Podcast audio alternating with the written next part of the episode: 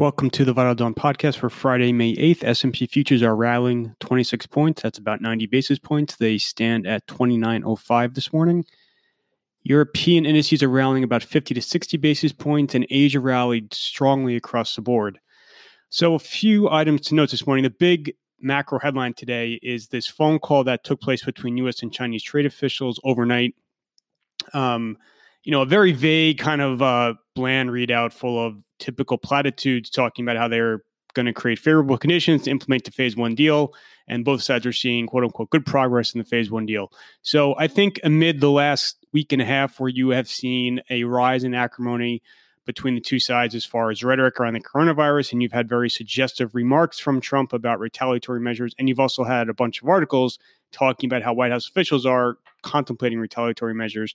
Um, you know, I appreciate why that phone call is, um, you know, being received well in markets this morning and spurring rally. I would just, you know, note that, um, you know, I don't think anyone genuinely thought that the White House was about to implode the phase one trade deal ahead of the election, given that the economy is already very stressed. Um, I think too that if you kind of dissect the phase one trade deal, you know, the terms are always very vague, but you know, I think it's safe to say that China is going to fall short of its, um, you know, of its import pledges. Not not necessarily deliberately, just given you know how the economy has dramatically shifted because of the coronavirus. Um, and then I do think that you're going to see the relationship, at least rhetorically, stay quite acrimonious ahead of the election. And I think, you know, to be fair, that acrimony will be bipartisan on both sides of the aisle, Trump and Biden. This is, you know, China will be a major piece of the election coming up. Um, both sides will be pledging to, um, you know, to to act tougher towards China.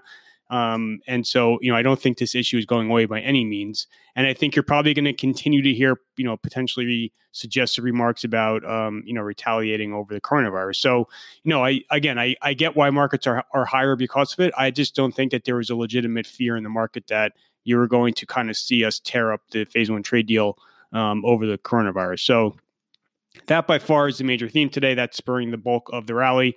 Um, a couple of other items to note a lot of stimulus headlines. So, stimulus again, this has been a major theme. It's going to continue to be a big theme. Pelosi is drafting, um, you know, again, the fifth stim- fiscal fiscal stimulus bill in the U.S. is being negotiated right now. Pelosi um, is going to go on her own to start. So she's negotiating among Democrats. She will drop her bill as soon as next week, according to media reports. It will probably be worth as much as $2 trillion.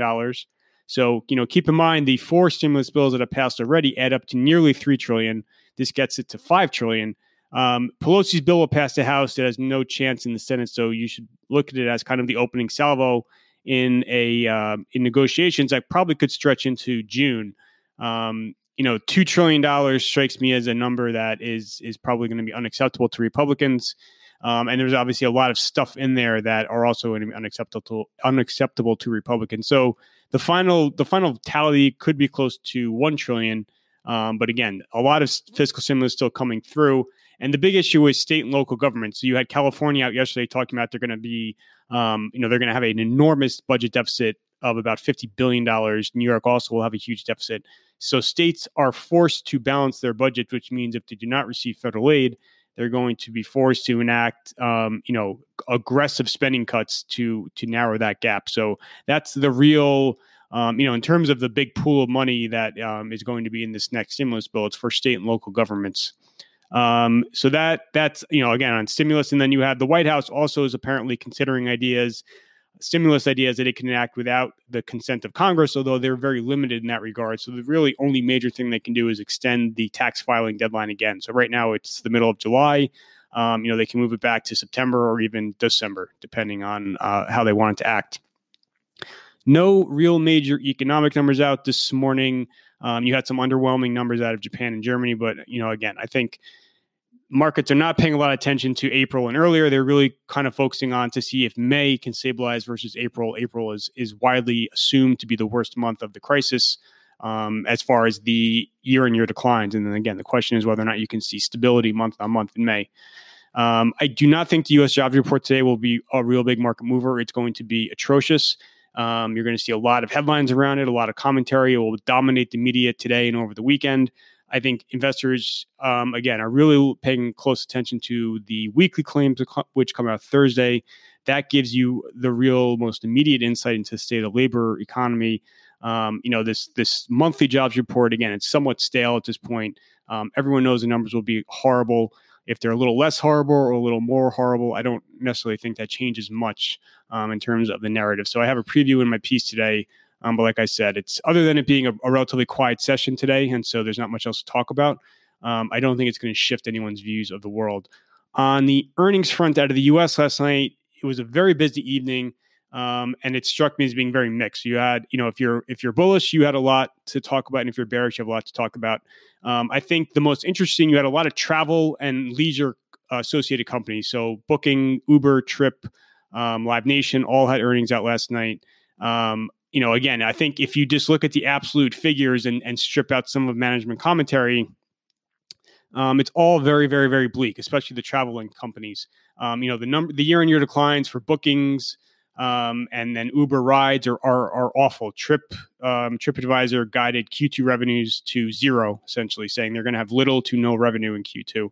Um, you know, a lot of companies, including Uber, again, are talking up this whole positive linearity theme whereby they've suffered a sharp, abrupt collapse in business in March and April, and they've seen now week on week some improvement. Um, you know, again, that's great to hear, but you, if you look at the year and year declines, you're still talking about down 80%, um, 80% plus. So I think that, you know, the positive linearity thing, and this, this is also my big gripe with reopening.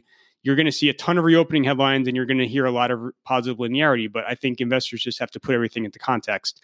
Um, the positive linearity is occurring off of extraordinarily depressed levels um, and things still remain very depressed. Um, Live Nation was a little bit more optimistic as far as commentary around bringing back concerts, etc. And they suggested that 2021 could be a relatively normal year. Um, again, I think that's certainly um, subject for debate. JP Morgan published their 10Q last night. Um, you're going to see a lot of other banks be publishing their 10Qs over the coming days and they tweaked some of their guidance items. So they, you know, on the positive front, they raised net interest income guidance, they lowered expense guidance. Those are both positives. I think the commentary around provisions and reserve builds um, are good. You know, that's that's the the big theme. And that was obviously the big theme for bank earnings in Q1. They talked about how they're going to build reserves further in Q2. That's expected. The street's already modeling another reserve build. Um, and then they added a comment about how reserve builds could be meaningfully higher than what happened in Q1 that would obviously be, be very disappointing. Although that language is very boilerplate, and it was similar to kind of what they said on the Q1 call too. So um, I don't nothing that they said on the provision front struck me as very incremental. Um, and you, the net interest income and, and expense uh, guidance was certainly a positive. So I would say in aggregate, JP Morgan 10Q to me was a mild positive, um, but certainly provisions will be a huge theme by far. That will be dominating bank earnings for the next couple of quarters. Um, out of European earnings, not too many names, although Siemens was the big one. Um, it's being received well, and ING also had earnings out. That, those are being received well. So in Europe, the industrial stocks are leading on the upside. The industrial index, the SXNP, is up about 1.6%. That's the top performer, and that's all being driven by Siemens, which is up about 5% after reporting. Again, nothing spectacular in Siemens. It's more kind of just better than feared. Um, you know, some of their guidance commentary also better than feared. They think book to bill can stay above one this fiscal year despite um, you know headwinds from coronavirus. So those are the bulk of the headlines for today. My views on the tape are still the same. You know, I have another paragraph I sent around the bull versus bear conversation yesterday, so no need to kind of go over everything again on this on this podcast. For today's calendar, um, obviously jobs, like I said, will be dominating. That's out at eight thirty. Um, and that's essentially it. You don't have any super real major earnings reports out. Um, and, and like I said yesterday, we're essentially done with calendar Q1 earnings. Um, and now, as we go into next week, you will hear from the April end company. So Cisco kicks things off Wednesday night. And again, now we're into the sell side conference season, which begins in earnest next week. And again, it's all about linearity commentary and color from companies. It's going to be a giant continuous earnings season between now and the Q2 season in July, where companies will just be giving kind of quick snapshots, week to week snapshots on the state of business. Um, you know, no one really provided explicit guidance for Q2, so investors are in the dark, and they'll be eager to hear um, again just how business is trending on a day to day basis.